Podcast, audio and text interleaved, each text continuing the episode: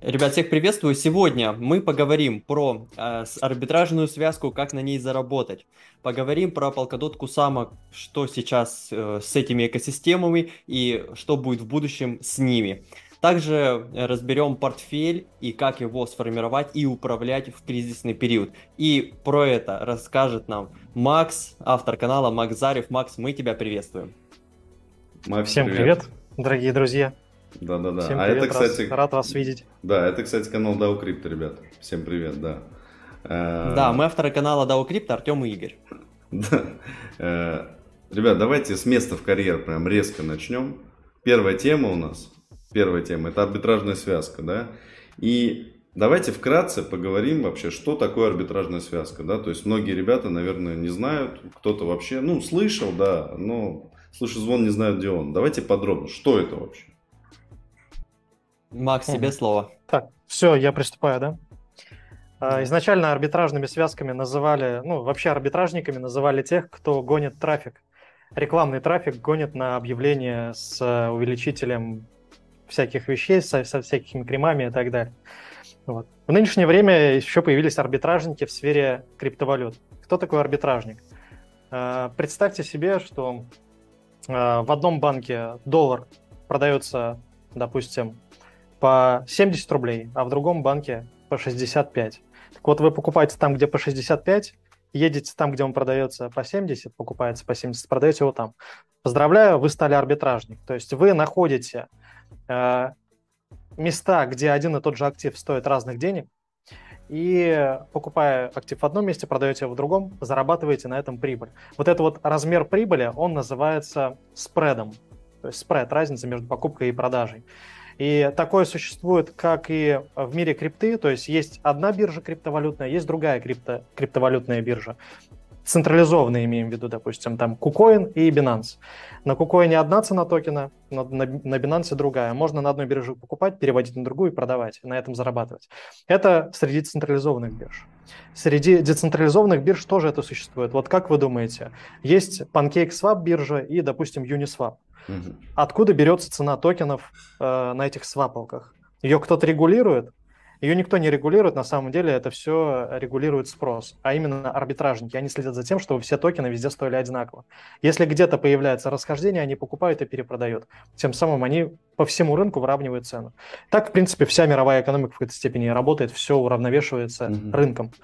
И сейчас появился новый вид арбитража, но он и раньше, возможно, существовал, но меня он коснулся буквально недавно.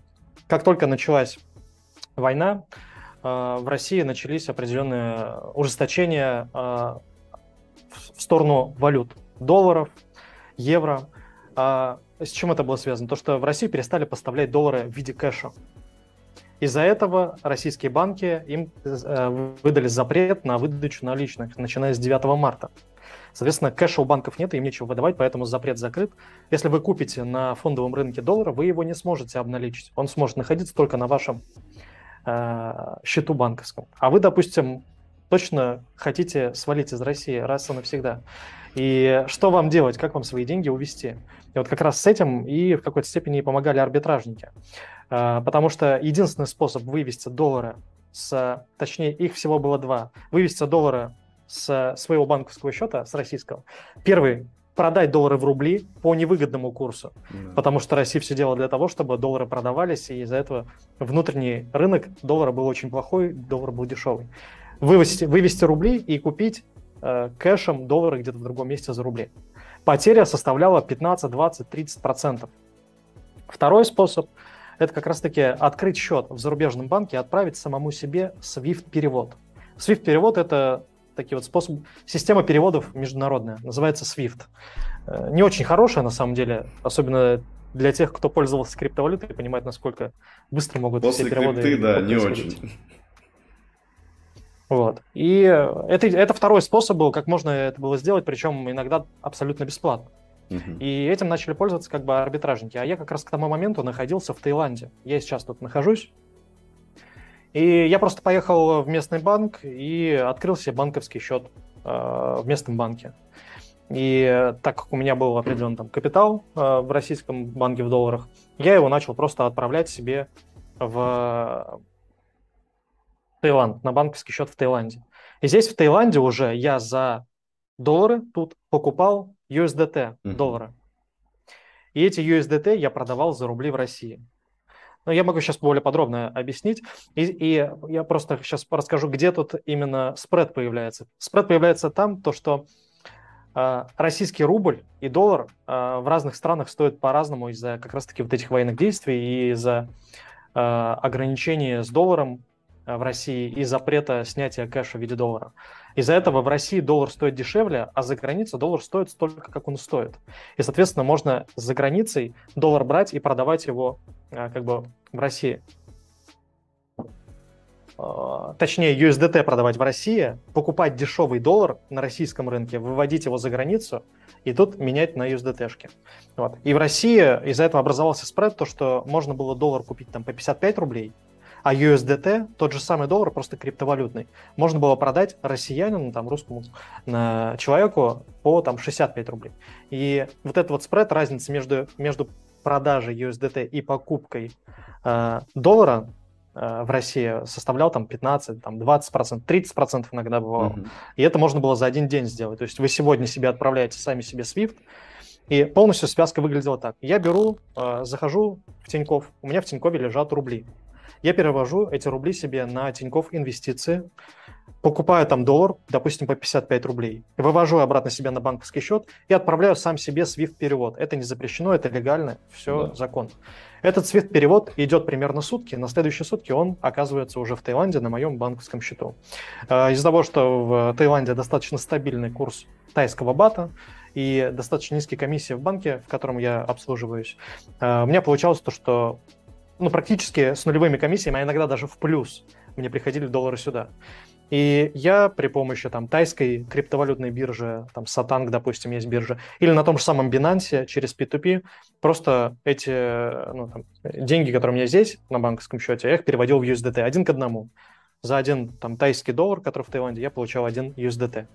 И на этом же Binance через тот же самый P2P. P2P – это когда два человека между собой обмениваются криптовалютой и фиатными деньгами. То есть я отправляю, допустим, тебе на карту Тинькова там 1000 рублей, а ты мне взамен отправляешь криптовалюту. Это называется P2P торговля. И вот я эти USDT на Binance, на том же самом, в том же самом месте я продавал другим пользователям, и они мне переводили рубли на банковскую карту, там, Тинькофф или там на какую-то другую карту. Ну и, собственно, круг замыкался, я покупал опять доллары и отправлял их себе за границу. Вот, собственно, что такое арбитраж, и на этом до сих пор продолжает зарабатывать, но стало крайне сложнее все это, чем тогда, и спреды уже не такие, как тогда. Я уже сам прекратил этим заниматься, потому что ниже там 7% спред мне уже стал неинтересен, ввиду тоже определенных рисков занятия этим делом. Вот.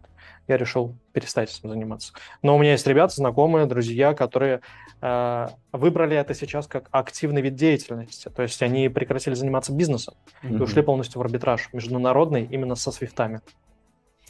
Да, и вот в итоге сделаю вкратце для наших подписчиков. Получается, вы покупаете, значит, доллары в России, переводите доллары в банк, который находится в другой стране, через SWIFT перевод, меняете на USDT в другой стране, и потом USDT снова меняете на рубли в российском банке. И как раз вот вся эта связка называется свифтовая, где можно получить эти проценты.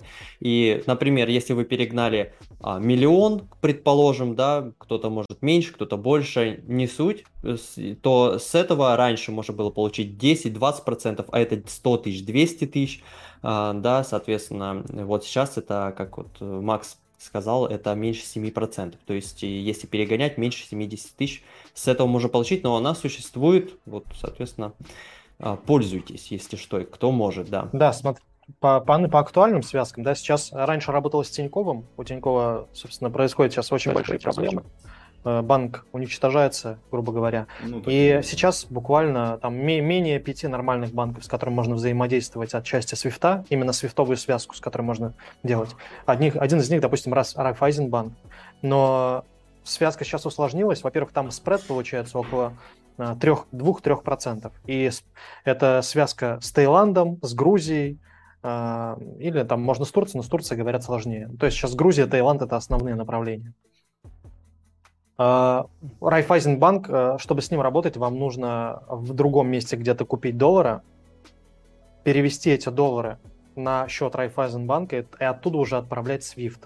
И там комиссии сейчас будут скоро повышаться, и они постоянно повышаются, и связка постепенно будет умирать. Но есть там еще несколько банков, которые, ну, к сожалению, я сейчас не назову. Я вот пообщался там с ребятами перед созвоном, да, как раз уточнил, что они конкретно банки последние не назвали. Но Райффайзен еще работает. Спред 2-3%. Вот. И по поводу, если кто-то вдруг захочет заниматься, да, чтобы вы имели в виду, по поводу рисков стоит сразу определить. Да, есть такой риск, называется риск блокировки по ФЗ 115. Что такое 115 ФЗ? Это закон, регулирующий финансирование терроризма и отмывание денег. Вот. И все банки имеют, собственно, финмониторинг, над банками, над всеми есть еще финмониторинг, который их постоянно дрючит. И банки постоянно отслеживают какие-то потоки денег, и, в принципе, они вправе, они имеют на это полное право, они могут какие угодно транзакции под это подгонять, если им не интересен клиент. Если вы используете банк только для того, чтобы гонять через него вот так вот деньги, не используйте этот банк для там платежей, для покупок, кредитов и чего-то. Ну, то есть вы не приносите прибыль банку, то вы ему не интересны, вас могут заблокировать по 115 ФЗ. Дальше ваши данные могут передать как черновалюч, короче, и у вас могут быть в дальнейшем проблемы с другими банками. По 115 ФЗ вам просто будут отказывать в обслуживании. Это вот один из рисков. То есть вас могут заблокировать. Если вас заблокировали, имейте в виду, у вас обязательно должны иметься какие-либо документы о происхождении денег, иначе вам и деньги могут заморозить и очень долго не отдавать. Придется судиться. Вот поэтому за 2-3 года вообще, если к вам как-то официально каким-то образом поступили деньги, всегда все эти документы откладывайте. Сейчас такие времена, то что это очень важно. Особенно если вы занимаетесь криптой, вам чем больше у вас денег о происхождении, чем у вас больше документов о происхождении денег, тем лучше. Потому что к вам всегда могут прийти и сказать, что эти деньги не ваши, и забрать. С криптой, к счастью, пока что такого не делают. Если у вас где-то на леджере лежит, то оттуда не изымут. А с банковских счетов, из сейфа дома, в квартире там забрать могут. Это вот первый риск. Второй риск – могут начислить налог. 13%. А если обороты будут большие, то и под 15% могут начислить на сумму оборота. Поэтому тут тоже имейте в виду, и придерживайтесь каких-то там все-таки правил, документы, все храните, копите, если вы арбитражом занимаетесь, чтобы у вас жопа была прикрыта. Если через пару лет к вам придет запрос от налоговой прийти и объяснить, почему вы 10 миллионов рублей в месяц крутили между банками, там что-то, у вас должны быть документы, что вы арбитражили. В целом связка, которая есть, там раз, два, три, вот каждый отдельный шаг, он законный. Там ни одного запрещенного шага нет во всем этом. Вот. Но в целом есть просто моменты, которые могут попасть под запреты 115 ФЗ. У вас просто должны быть документы, тогда у вас никаких рисков нету. Вот. Ну и если вас уже заблокировали, Binance заблокировал, банк заблокировал и так далее, есть юристы, которые специализируются на 115 ФЗ, и достаточно легко, у банков достаточно легко отвоевать свой счет, и в том числе можно даже суд с ними выиграть, таких много. Ну, они нарушают ваши правила, это 100%, когда блокируют ваши счета или когда замораживают деньги. Вот, это по рискам. По-моему, ты, по-моему, себя как раз на канале рассказывал еще вот именно конкретно про риск блокировки со стороны биржи, да, то есть, если не ошибаюсь, да, у меня буквально недавно был кейс. Да, я причем всегда придерживался правил не хранить деньги на бирже и так далее. Но вот все про это знают. Да. Но никто почему-то не сказал то, что могут заблокировать именно в момент, когда ты туда завел деньги. А мы же все равно заводим, там, допустим, конечно, крипту нам насыпали где-нибудь, дроп. Завел, мне как раз за оптимист насыпали дроп.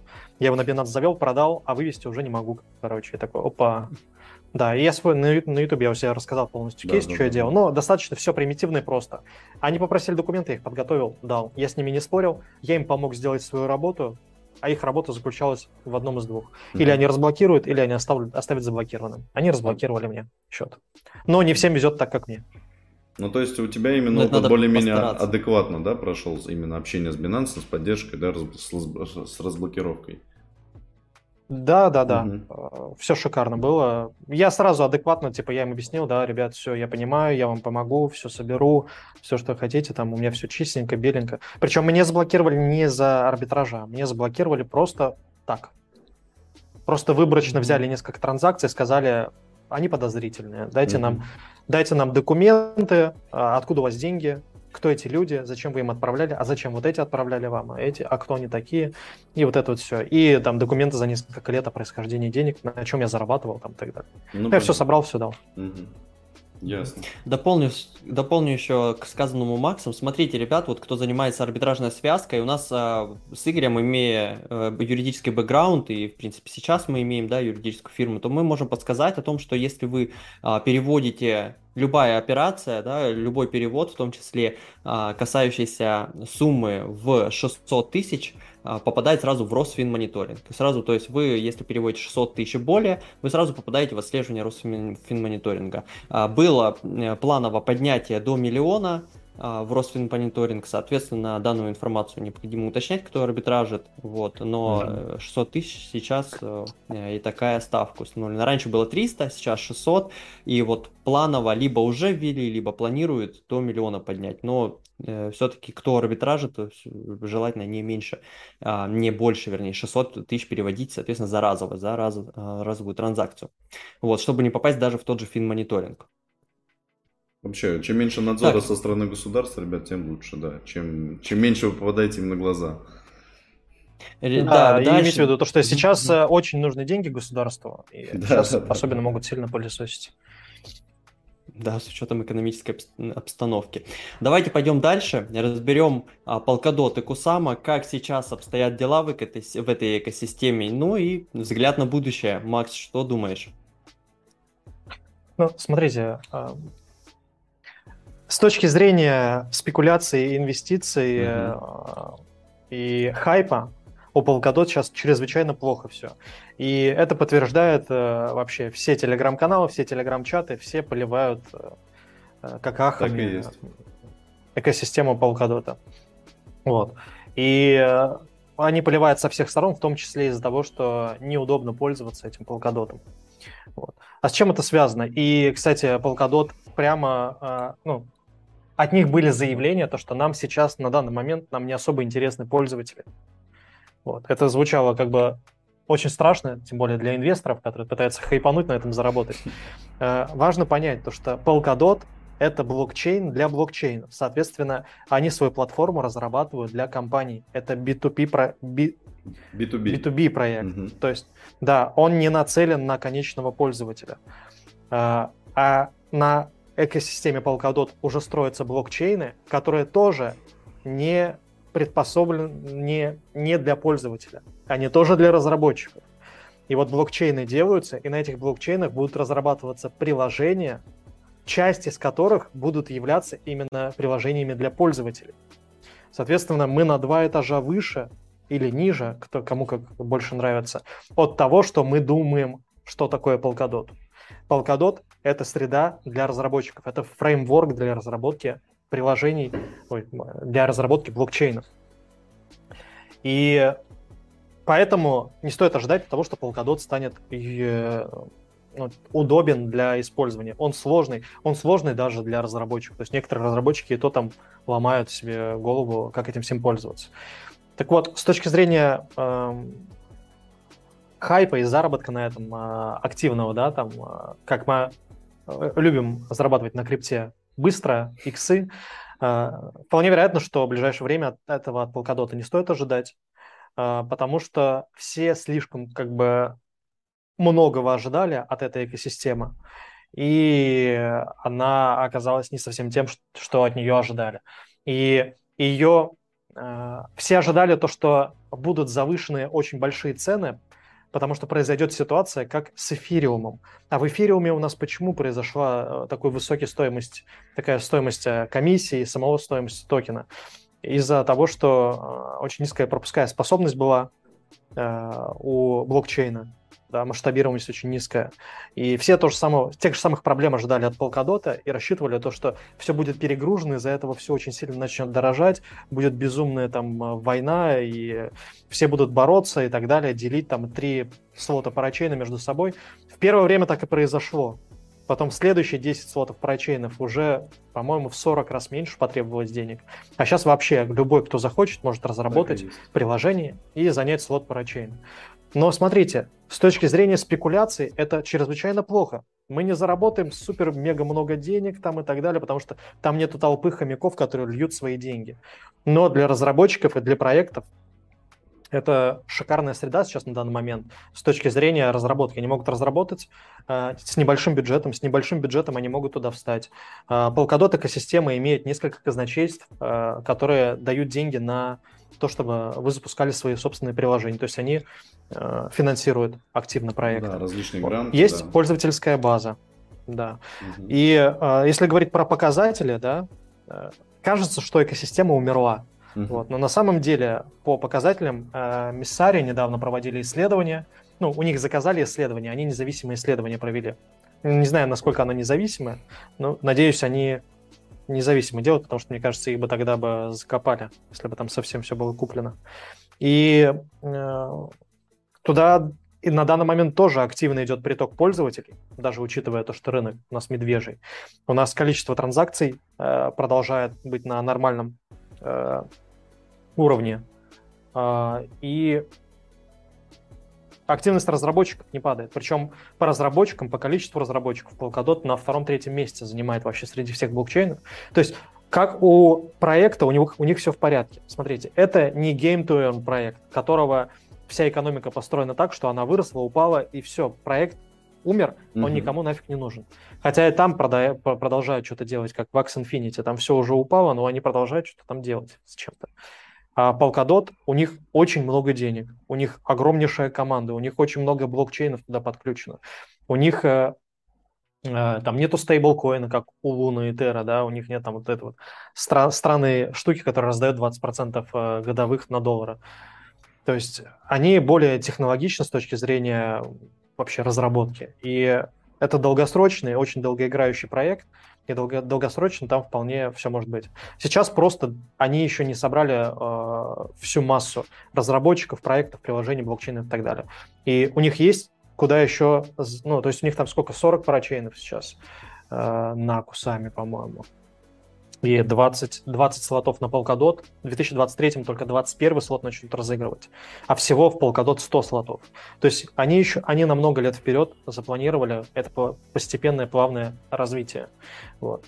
И вот этот бешеный рост, он не всегда на самом деле тоже хорош, потому что после бешеного роста происходит... Чем сильнее проект вырастает, тем сильнее он после этого падает. И как и произошло с Polkadot, да, он до 50 вырос, и после 50, там, 7-6 долларов, все, уже проект хоронит, все. Это уже просто скам и так далее. Но они будут постепенно, плавно развиваться, и они целятся в топ капитализации, я думаю, вполне, потому что все равно в будущем, рано или поздно, то есть на данный момент они достигли, они с 2017 года, по-моему, 2016 года они. Экосистема Polkadot существует только один год, это стоит учитывать. То есть они год назад только запустили первый парачейн. Это очень молодой проект на самом деле. Он разрабатывался давно, но вот только год. 20 парачейнов занято, всего их 100. То есть после того, как 80 еще займут, дальше уже начнется конкуренция, дальше уже проекты между собой начнут соревноваться. И они начнут соревноваться... и за пользователей, и за то, чтобы за них голосовали, и деньгами они будут. Ну, то есть там настоящая конкуренция начнется. Но раньше этого, я думаю, стоит ждать либо когда 100 слотов займут, и когда начнется настоящая конкуренция, либо когда начнется следующий бычий рынок. Если биткоин будет 100, то Polkadot тоже там нормально. Нормально у него все будет у Polkadot. Новая толпа людей придет, новые блогеры, все начнут опять любить Polkadot. И так далее, как обычно. Слушай, поэтому мы разрабатываем проект, да, Kusama, да, который мы его делали с целью как бы помочь разбираться в экосистеме Polkadot обычным инвесторам. Есть много обычных инвесторов, которые хотят инвестировать в стабильную какую-то экосистему, но чтобы было понятно. Вот мы начали делать этот проект, но когда все упало, мы поняли, то, что ну, мы и так туда бабла влили. Плюс у нас там небольшая команда, которую нужно как бы оплачивать. И мы разработку, там, доработки, маркетинг полностью затормозили. Сейчас у нас там 1-2 человека работают, чисто посты. Ну, по всем проектам, что происходит в экосистеме, они каждый день, там, раз в несколько дней выкладывают информацию. Если вы куда-то инвестировали, там можно это отслеживать, как бы понимать, что происходит вообще в экосистеме. Но сейчас мы пока отложили, спокойненько сидим, ждем, когда все немножечко подвосстановится, движуха какая-то начнется. Ну, То есть, лучших времен. То есть, по сути, да, реально это именно на долгосрок, именно проект не для надутия пузыря и быстрых каких-то иксов, да, это именно долгосрочный такой стабильный проект, который реально хочет закрепиться, да, там, образно, очень надолго на этом рынке, да. А такой момент, слушай, а вот, окей, ты доходчиво очень рассказал насчет того, что когда они могут эти проблемы свои решить, да, что когда будет образно там 100 слотов занято, уже будет больше хайпа, больше конкуренции. А вот на данный момент, вот допустим, образно предполагаем, что там, допустим, через полгода, допустим, год будет бычий рынок, да, опять. Могут ли они как-то все равно, ну, подогреть интерес аудитории? Или им это, ну, вот как ты сказал, в принципе, вообще не нужно? То есть на данный момент Polkadot? Это даже неинтересно, да. Хотя вот Гевин Врут вроде... Polkadot что... вообще ничего не делает. То есть они, да, то есть они в этом плане пассивны. Им интересно именно разработчики. Нет, они стимулируют только разработку. Они вот на данный момент сейчас активно у них проходят мероприятия по соревнованиям между разработчиками и так далее. То есть они притягивают, пылесосят с рынка разработчиков и проекты, которые будут разрабатываться, стартапы. То есть это их цель номер один. А маркетинг и весь хайп создают уже проекты, которые... ну, блокчейны, окей, тоже вкладываются в маркетинг, которые там парачейны занимают, но эти парачейны сейчас, в принципе, поняли, то, что особенно тоже вливаться в это не нужно. Конечные проекты, которые будут запускаться, вот они будут пылесосить уже, они уже будут вливать бабки в маркетинг, потому что они уже будут взаимодействовать с конечными пользователями. А блокчейн — это платформа, а Polkadot — это экосистема, которая все это соединяет между собой.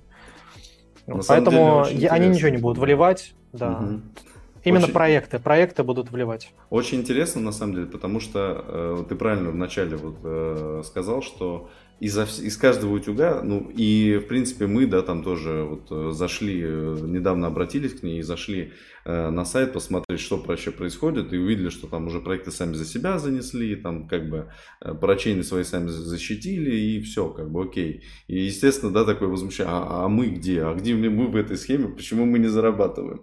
Вот, но это на самом деле долгосрочная перспектива, на самом деле инвестирование всегда круче трейдинга, да, как Баффет говорит нам.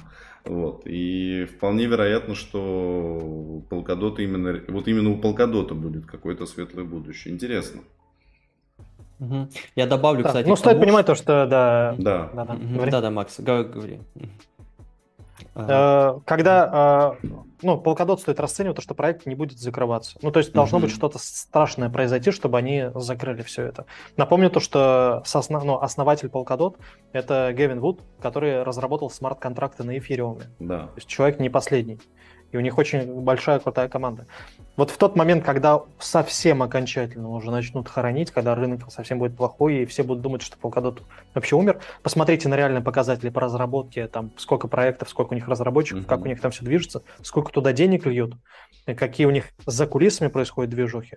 И, возможно, это вот как раз хороший момент будет там подбирать, потому что там минимальные цены будут, минимум хайпа. Да, заходить. А вот когда снова... вот это вот начнется, мы все любим Polkadot, это наше будущее. Вот, да, тогда нужно продавать. Да. Тогда, ребят, не финансовый совет, но мотаем на ус, да, как бы чуть-чуть. А это очень сложно, на самом деле, сделать. Ну, мы все будем стараться. Мы все будем стараться, да. Это единственное, что мы можем. Ты хотел добавить, Артем? Да, как раз и к тому, что как раз крупные деньги, смарт-мани, они заходят в долгосрочные проекты, чтобы потом получить в долгосроке определенную сумму прибыли, что и отражает Polkadot и Kusama. Конечно же, долгосрок это не полгода и даже не один год, это прям реально долгосрок там, в 3-5 лет, а то и больше. Поэтому, как и Макс сказал, действительно это B2B сектор, Polkadot и Kusama, экосистемы, блокчейны эти для проектов, для сетей, для других блокчейнов, которые как раз и будут привлекать пользователей, а не сами Kusama и Polkadot. Но это не говорит о том, что мы на этом не можем заработать, все равно в долгосроке они себя еще покажут. Вот такой, в принципе. Да, и при этом мы все помним, да, я говорю, это я не знаю, я уже всех задолбал, мне кажется, и на канале я публиковал. Вот мой любимый Moonbeam, Мне очень нравится этот проект в плане вообще отношения, да, то есть, ну, проект достаточно хайпует даже сейчас все равно постоянно идет разработка, то есть вот я за ним просто слежу, и мне вот очень нравится, как себя ведет команда именно самого проекта. Я их тоже очень сильно люблю, я с ними $100 000 заработал. Есть такая ситуация, да, поэтому они замечательные ребята, прям, ну, супер. Все мы их любим. Да. Так, ну давайте дальше перейдем к кризисному управлению портфелем. Соответственно, Макс, расскажи нам, как вот сделать портфель, им управлять в такой кризисный период, в период медвежки, и, соответственно, остаться при этом с деньгами, не потерять.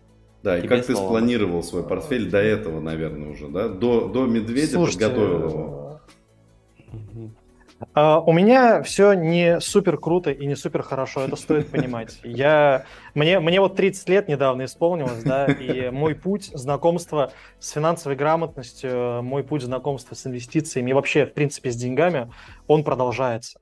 Я специально, видимо, родился в очень бедной семье, чтобы вообще не понимать, что такое деньги, как с ними обращаться. И вот всю жизнь мое знакомство происходит. Я уже несколько раз терял вообще все. В 2019 году у меня была крупная компания, мы набирали инвестиции, мы масштабировались, все было шикарно, пришла корона, все уничтожила, минус 20 миллионов, нет бизнеса, нет денег, нет заработка, все потерял. И вот именно тогда первый раз меня спасла моя финансовая, у меня была финансовая подушка на тот момент. И как раз буквально за несколько месяцев до того, как произошла вот эта вся катастрофа, я ее отложил. И это меня просто спасло, потому что я на эти деньги потом жил, я на эти деньги как-то перебивался, какие-то там налоги еще мог оплачивать. Я смог там войти в рынок IPO с этими деньгами, да, я на них потом жил. Потом я смог с этими же деньгами там пойти в криптовалютный рынок. То есть финансовая подушка меня спасла. Это когда я делал бизнес. После этого я познал, что такое финансовая подушка, уже немножечко с другой стороны. Я об этом на днях, пару дней назад записывал войс и объяснял отличие основной финансовой подушки. Все знают про финансовую подушку, типа отложи себе на полгода, там типа никто не делает чаще всего. Это на самом деле сложно. Мешает жадность и всегда на самом деле, сколько бы тебе ни было, там типа всегда что-то нужно. Да.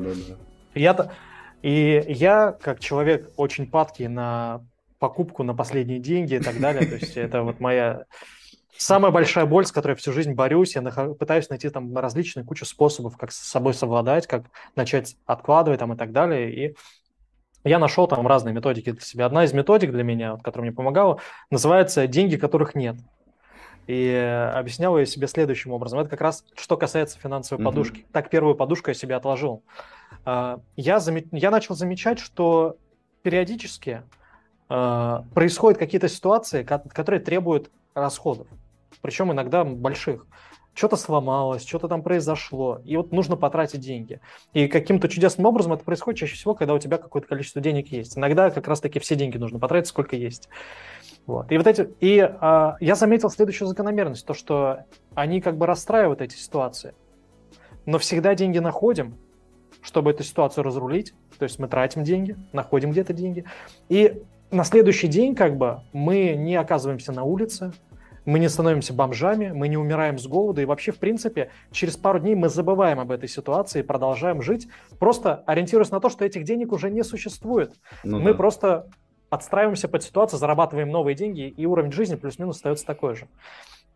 Я такой подумал, так, подождите, а если я потрачу деньги до того, как я их потрачу, то я их не смогу потратить.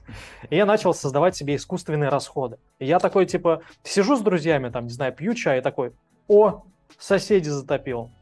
Раз 50 000 отправил себя на какой-то счет, с которого мне тяжело бабки достать. Там, или такой, там, еду в офис, допустим.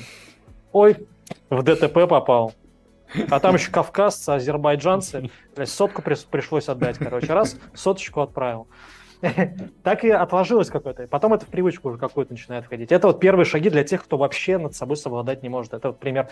Я как пример, потому что мне было достаточно сложно на самом деле первое время.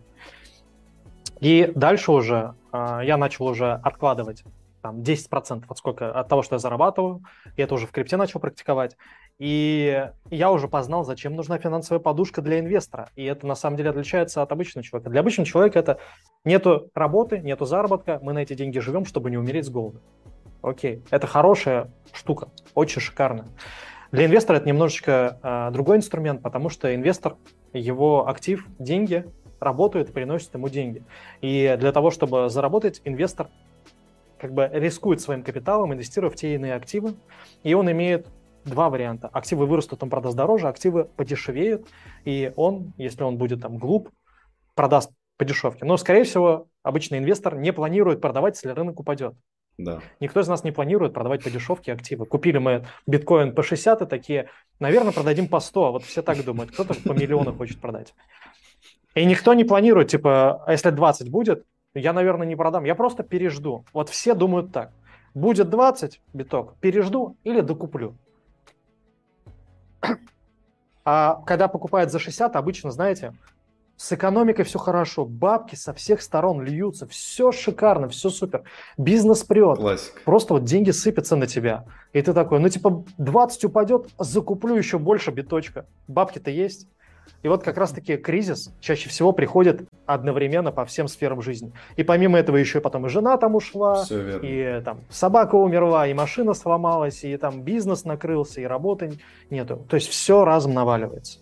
И вместе с этим дешевеют все твои активы. И если у тебя, у инвестора, не было финансовой подушки, если ты был жаден настолько, что ты всю свою финансовую подушку вложил, ну потому что, блин, все растет, вложу все до последней копейки, чтобы еще больше было. Вот. Все упало, финансовой подушки нету, а мы рассчитывали на доход, который у нас был по сегодняшний день, а дохода нету. Все, бизнес нас умер, допустим. Где нам брать деньги? Ну, наверное, что-нибудь новое начать зарабатывать и так далее. Но для этого нужно время, на это нужно зарабатывать. Иногда нужно вложить деньги, чтобы начать зарабатывать. Да. Нужно на что-то жить, там, семью кормить и так далее. И что начинают делать инвесторы, у которых нет финансовой подушки? Они вынуждены продавать свои активы. И вот они начинают, биток по 60 купили, биток начинают по 20 продавать. И вот вопрос лишь в том, да, типа, сколько вы сможете пересидеть вот эту вот просадку очень сильную.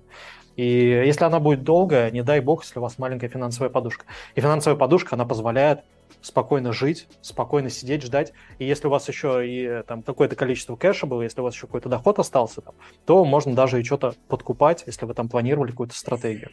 И вот по поводу стратегии, сейчас уже вот поближе подходим. Мне очень помогло то, что когда бычий рынок был, я нашел в себе силы из тех денег, которые фиксирую прибыль, я часть денег выводил на расходы себе. Ну, то есть я просто вынимал и тратил на себя, на свою жизнь, на качество жизни, на какие-то там оплату каких-то счетов, в том числе там на закрытие тех вопросов, которые у меня тянулись еще после коронакризиса, когда у меня все обанкротилось. Вот. В обязательном порядке 10% я откладывал на финансовую подушку. То есть любая прибыль, которая мне поступала, любой заработок, в том числе в крипте, продал я там Moonbeam, 10% с этого Moonbeam сразу же отложил на отдельную в отдельный конверт. Этих денег не существует, все их нельзя трогать до какой-то ситуации. И 20%, нет, я 10-10 делал, 10% я откладывал на долгосрочный портфель. И в итоге у меня как бы появилось три портфеля в какой-то степени. Один портфель – это спекулятивный, то, что мы херачим, что-то пытаемся как-то быстро заработать.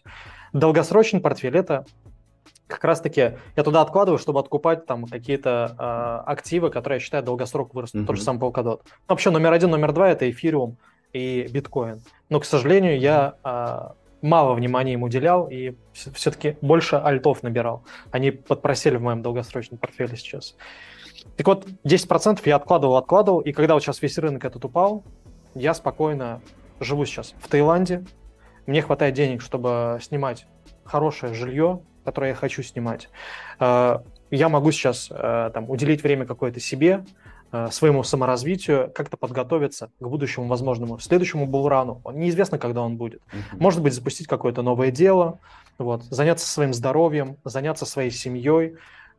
Вот это передышка, на самом деле, к этому в какой-то степени атака, потому что я помню, когда был bullrun, вы, наверное, тоже это помните, когда просто один за другим проекты, и там заработал, и там заработал. Ты понимаешь, что если ты поспишь на час дольше, ты заработаешь типа на $1000 меньше. Да. И под конец bullrun мы встречались с криптонами с разными, и ребята прямо говорили: бля, ну скорее бы уже медвежатина, ну типа все, я уже не могу, просто не могу. Вот. И вот она наступила. Но вот сейчас все что-то пытаются там что-то делать там и так далее. Да, можно какую-то платформу себе делать для того, чтобы в будущем залететь в какие-то качественные проекты. Мне немножечко лень, я не особо сейчас куда залетаю, вот я другие сферы жизни немножечко подтягиваю и там думаю, что как делать. Пока что еще подушка есть, но уже вот сейчас планируем, что дальше делать, какие проекты там делать, запускать.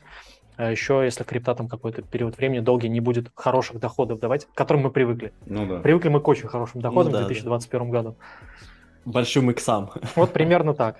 Да, поэтому важно продавать часть, ну, типа, не влюбляться в проекты и продавать какое-то количество проектов, все равно, если прибыль есть хорошая, иксы забирать и 10% откладывать. Потому что очень большой соблазн перезаходить в проекты.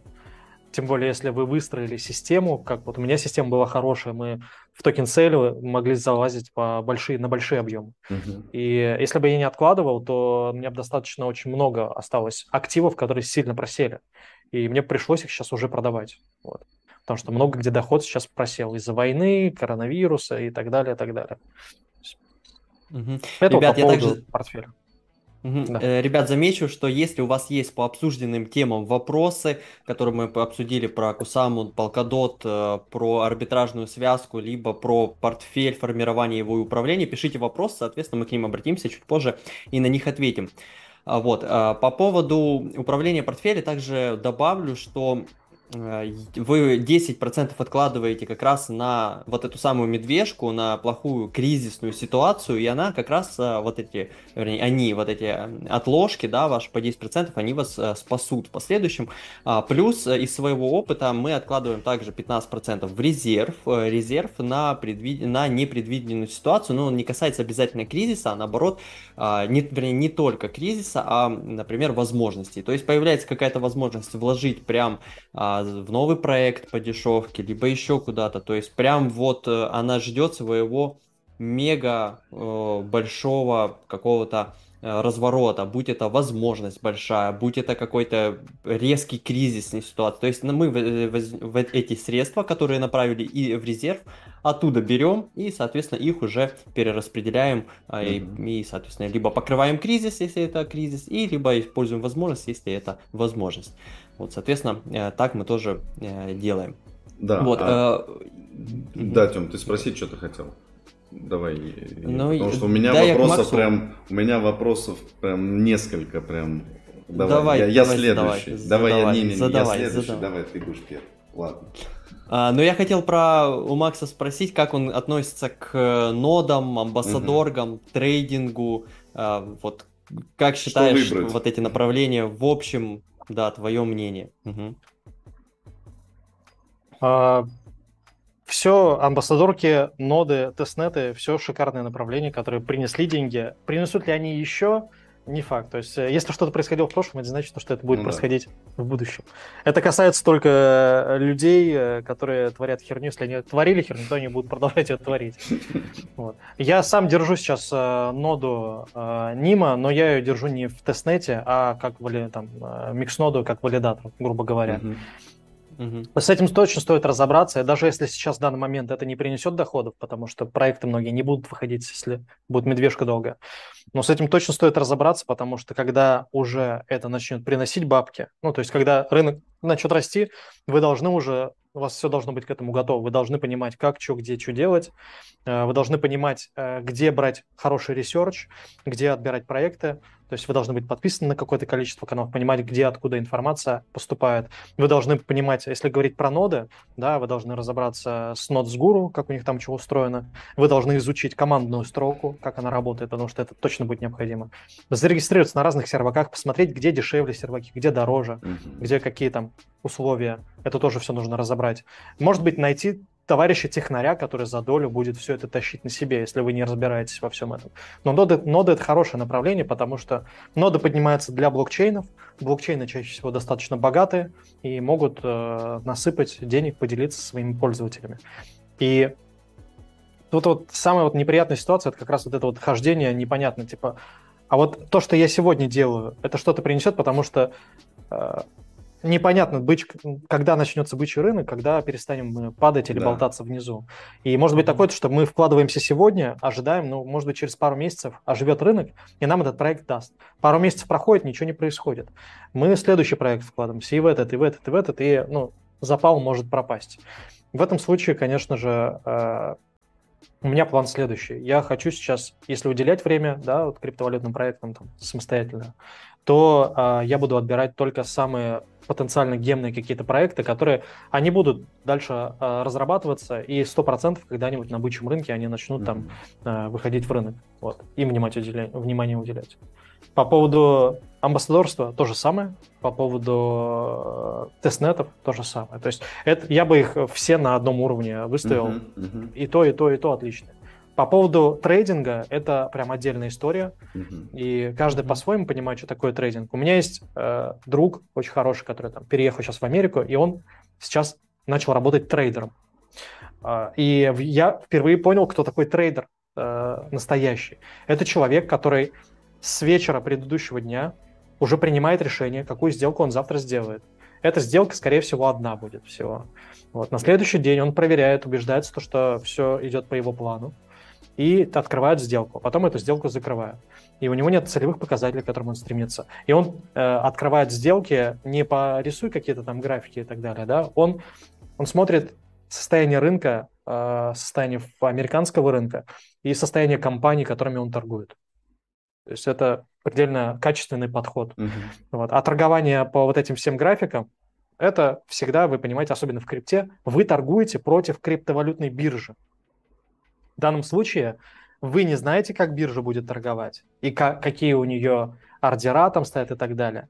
А биржа видит все ваши сделки и видит все ваши открытые и закрытые ордера, где у вас стоят стопы. Соответственно, торгуя против биржи, вы всегда в проигрышном положении находитесь. Поэтому здесь крайне, крайне осторожным нужно быть. И прежде чем все-таки пойти в трейдинг, нужно, ну, потратьте деньги, купите у кого-нибудь качественное, 100%. Хорошее обучение, пройдите его. Да, я понимаю, многие против там инфо-цыган и так далее, но без этого вы вообще сольете 100% все. А с обучением есть вероятность, что вы хоть чуть-чуть меньшей вероятностью потеряете. Там хоть какую-то базу вам дадут, как правильно торговать. Ну и если у вас есть склонность немножечко ко всяким зависимостям или вообще как бы не можете контролировать себя там, да, в покупках там и так далее, то... или азартные игры, да, вам тяжеловато, то лучше не начинайте, потому что вы можете продать квартиру, продать все, что у вас есть, влезть в долги и все слить туда, потому что это вызывает чрезвычайно сильный азарт. Я знаю долларовых миллионеров, которые теряли почти весь свой капитал, просто зайдя один раз, попробовать поторговать, и потом они обращались к специалистам типа наркологов, которые помогали им выйти из этой движухи. Это опасно, поэтому будьте осторожны, обучитесь, попробуйте, если понимаете то, что вас заносит там, ваша психика не выдерживает, лучше нафиг идите, лучше ноды поднимайте, в амбассадорках участвуйте и так далее. Это значительно. Я для себя, я убрал трейдинг, потому что я не выдерживаю. Я начинаю торговать на все с десятым плечом, мне хочется, короче, все слить сразу. Вот, такое. И ты не спишь, вот, ты спишь примерно вот так вот, с графиком на телефоне. Да, и можно потерять семью, может жена уйти, там, если у вас есть жена, и так далее. Ну, то есть будьте осторожны, это такая как бы штука, она затягивает, и очень много негативных последствий. Ну, да, туда нужно входить психология прокачанная уже. Прям. Психология – это на железные нервы. Стальные яйца, извините, железные нервы. Такая ситуация. Да, это 100%. Да. Нет, просто вот на самом деле, мне понравилось, Макс правильно сказал, что сейчас медвежий рынок, да, это для тех, кто уже в крипте побыл и на бычьем рынке, да, может быть, и прошлый медведь застал. Это как раз такая ситуация, когда можно чуть подрасслабиться, следить только за топовыми проектами, уделить время семье, может быть, жену поцелуйте, там, сводите куда-нибудь в театр, да, вот, не знаю, девушку, любовницу, у кого какая жизнь, вот, соответственно, кто, ребят, только пришел, да, разбирайтесь в нодах, разбирайтесь в амбассадорках, в тестнетах, может быть, где-нибудь какое-нибудь обучение хапните, будет у нас, кстати, на канале в следующем месяце. Бесплатно абсолютно. То есть вложитесь в себя, потратьте именно время, не тратьте, может быть, деньги, да, пока не заносите их в крипту. Потратьте именно их время это на себя и на, соответственно, обучение. Вот такой, мне кажется, вывод примерный. Да, да, отлично. Да. И я дополню ко всему сказанному. Максу большое спасибо. И, ребят, у Макса свой канал, Макс Зарев, соответственно, подписывайтесь, там крутая инфа. Вот. Мы, и кстати, давайте давно перейдем следим к вопросу. Уже, да, уже, наверное, больше года точно. Давно следим. Много чего там почерпнули, нормально подзаработали. Вот. Да. Амбассадорами Moonbeam случайно не после моих роликов стали? Нет, амбассадорку мы сами нашли. Амбассадорку, да, и да, мы еще и ноду поднимали. Да. Мы сами ноду подняли без какого-то гайда, ну, с официального сайта. То есть с официального сайта команды ноду подняли, вот, и амбассадорами встали. Прям вот.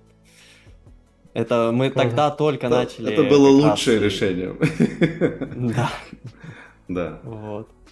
Слушайте, у нас так, там что, вопросы подъехали, да, вопросы, давайте я давайте к вопросам, покажу. Игорь, когда сделаешь демонстрацию. Я сейчас сделаю, да, сделаю красиво, сейчас.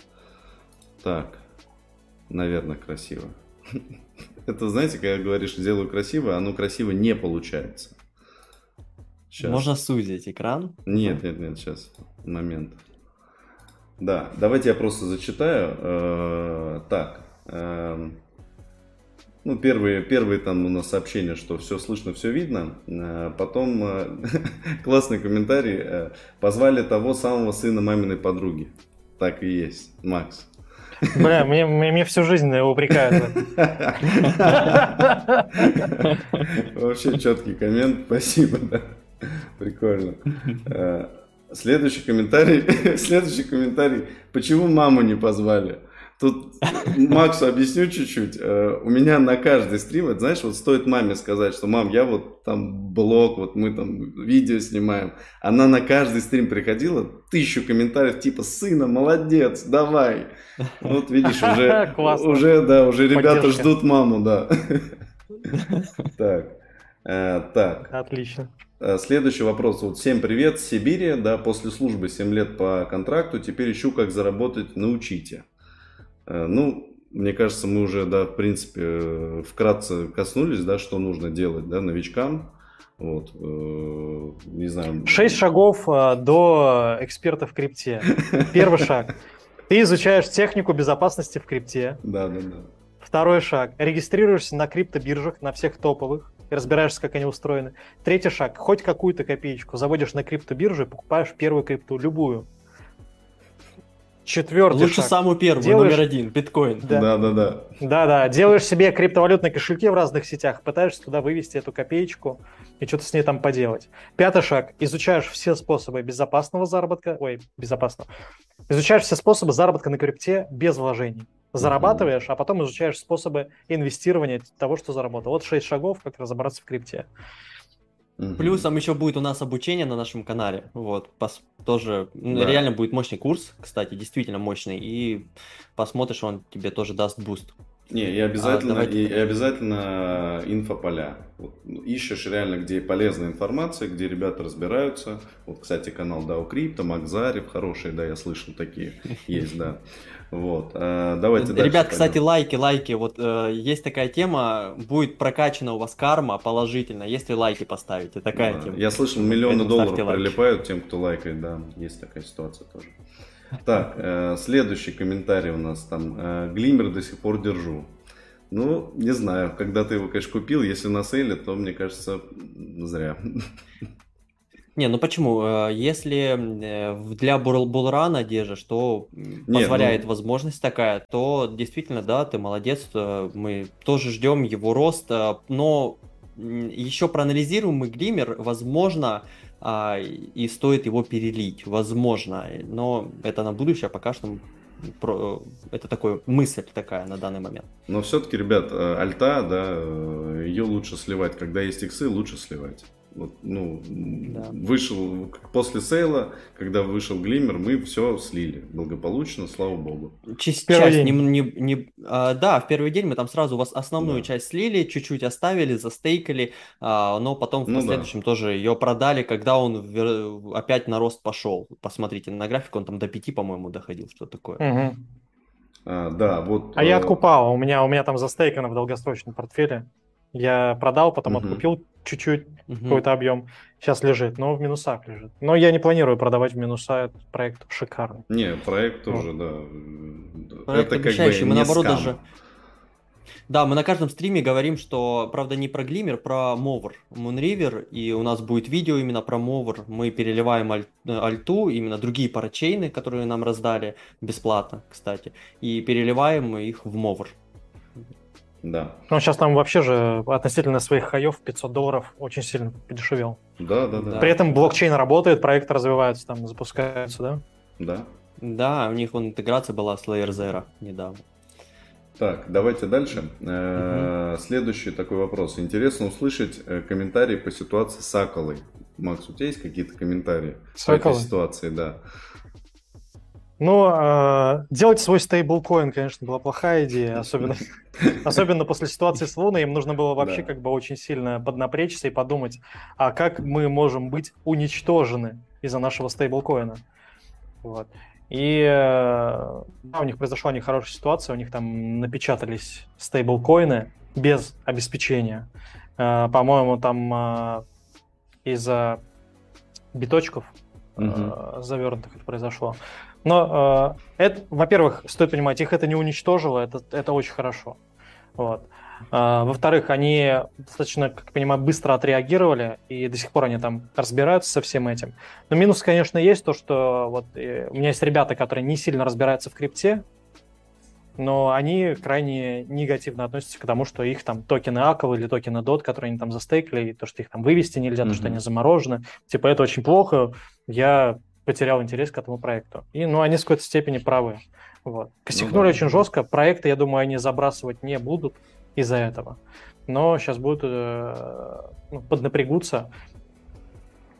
Что-то будут переделывать. Достаточно дешевый для них опыт получился.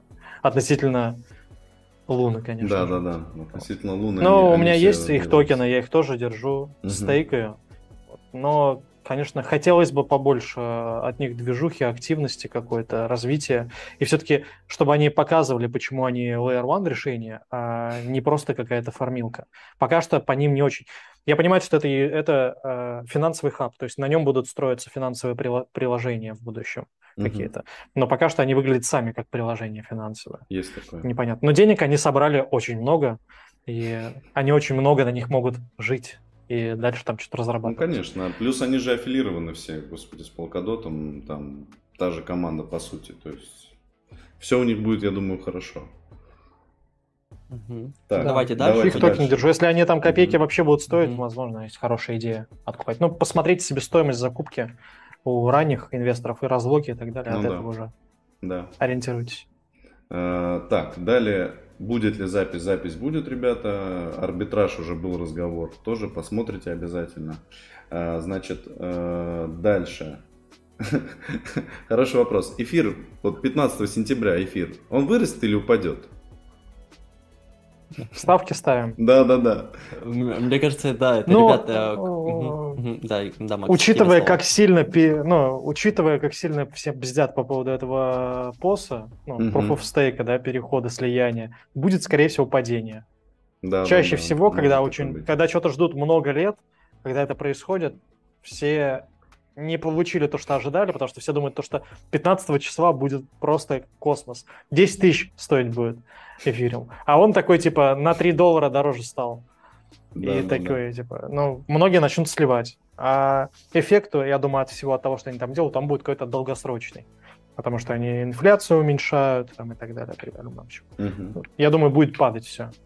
Ну, вполне вероятно, да. Да, то есть вот там, ну, подписчику, который задал вопрос, соответственно, точно, что будет с этим, никто вам не скажет. Соответственно, наши ожидания на 15 сентября, вот Макс тоже озвучил, мы тоже не исключаем это падение, и рост навряд ли предвидится, давайте так. А падение, оно как бы может быть, более может вероятно. И не быть, да, соответственно, более вероятнее падение.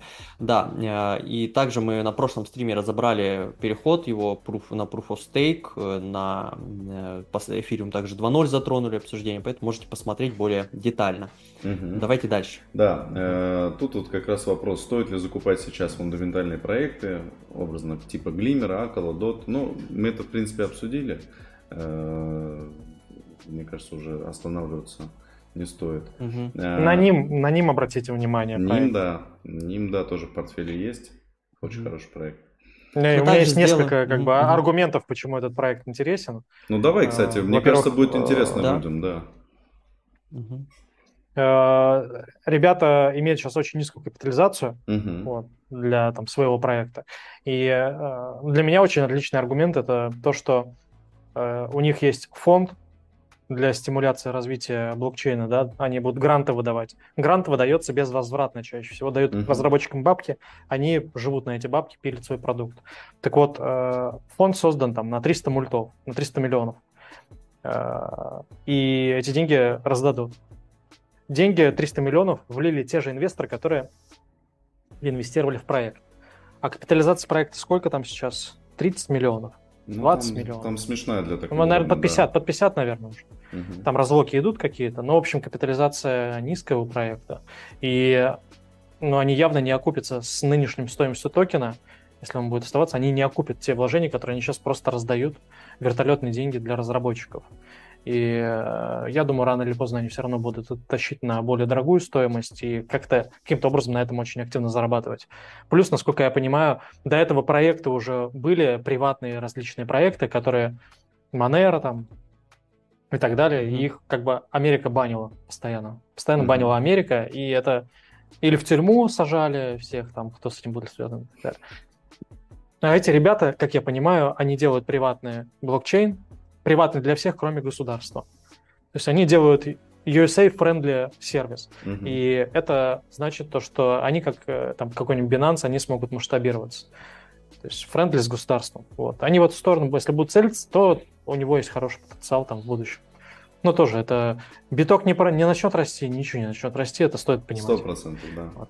Да, но да, проект интересный, кстати... я тоже его стейкаю, держу, и при сильных там проливах еще покупать, наверное, даже буду.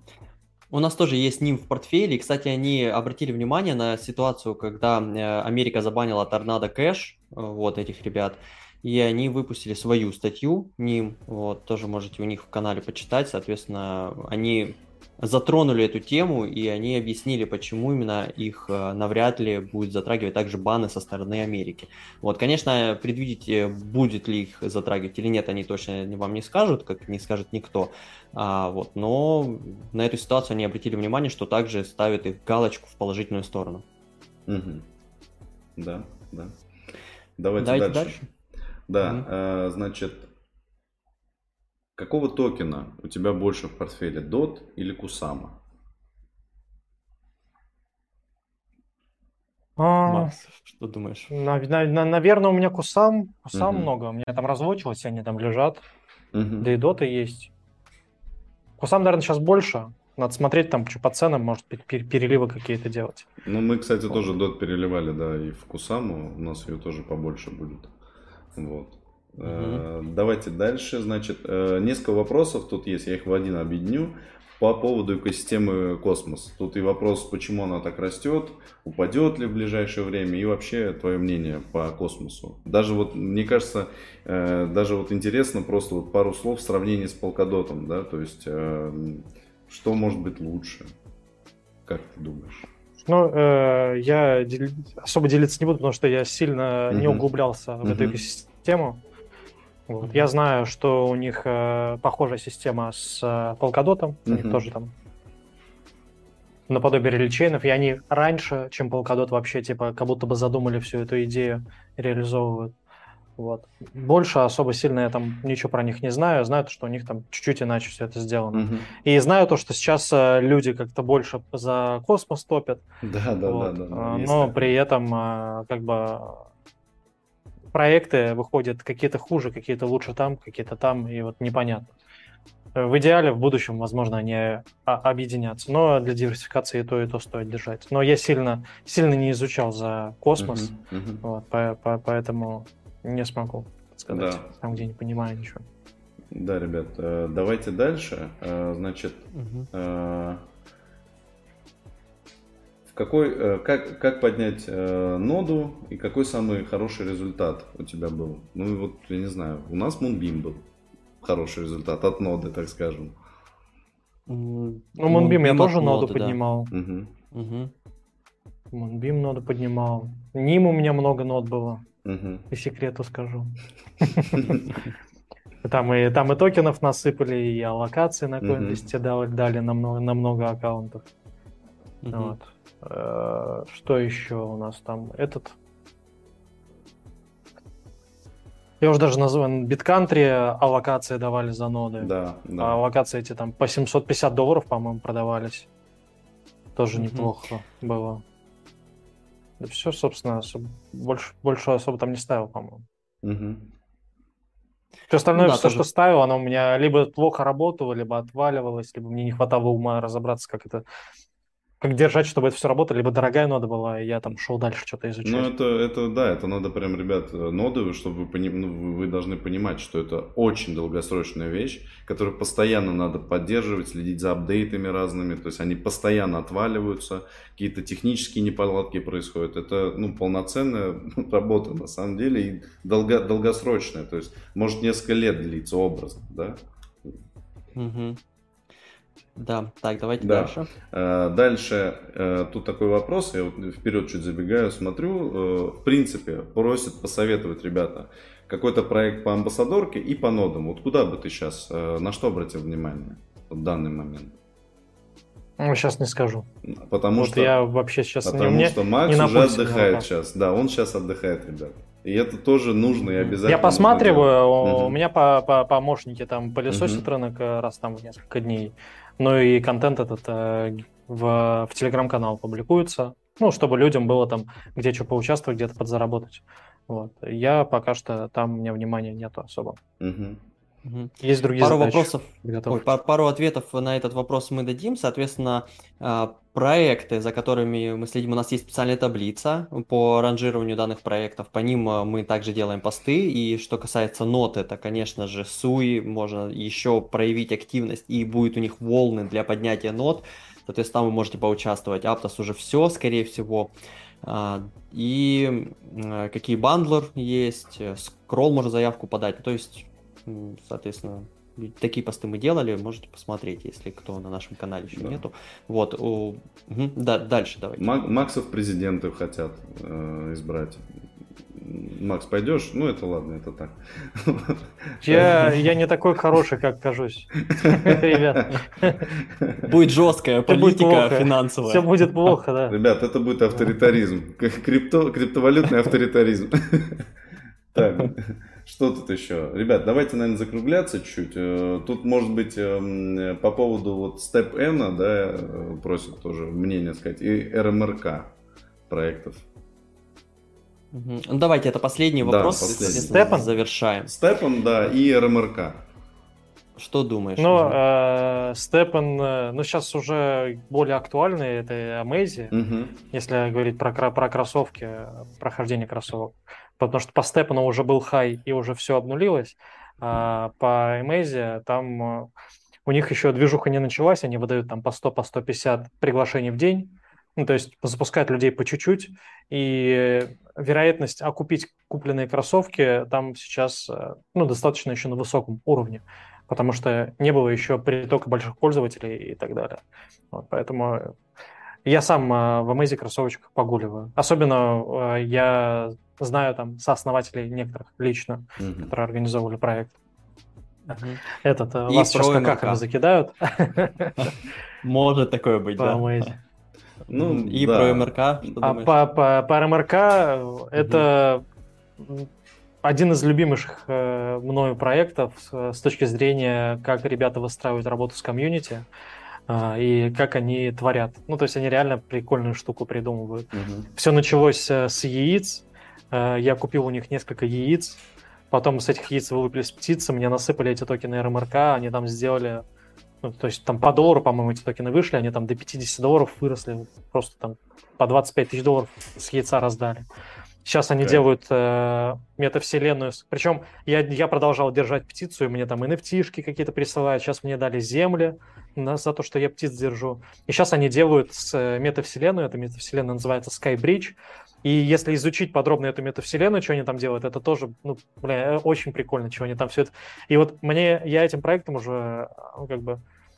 Я там тусуюсь и там покупаю какие-то активы и так далее, потому что мне просто интересно, что они делают, мне хочется повзаимодействовать, И есть вероятность, что я даже на этом что-то заработаю, но я уже заработал. Я часть того, что заработал, там перевкладываю, что-то там покупаю какие-то NFT-шки. Вот чуть-чуть земель сейчас купил, себе участок большой взял. Так что изучите Канария, РМРК, SkyBridge. Это интересно, это прикольно. Вы чуть больше поймете, что такое метавселенная. И там скоро будет что-то очень интересное. Ребята стараются, делают очень прикольно. И комьюнити очень сильно их любит. Но токен, конечно же, сейчас подпросел. Но есть большой плюс. Токен РМРК. 10 миллионов токенов всего. Все токены полностью в рынке, то есть больше разлоков не будет. Они, когда выпустили токены РМРК, 95% они отдали комьюнити. За то, что те, кто купил яйца, они раздали комьюнити все токены. И сейчас с помощью продажи земель они эти токены обратно как бы себе немножечко вернули, какой-то объем. И у них сейчас идет аукцион земель SkyBridge. Каждую неделю стоимость земель уменьшается. И до конца года она будет снижаться. К концу года можно будет землю там по $5, по-моему, даже купить. Поэтому следите, можете прикупить себе земельку. Рано или поздно, я думаю, что-нибудь интересное, крутое сделают, потому что очень много фанатов у них.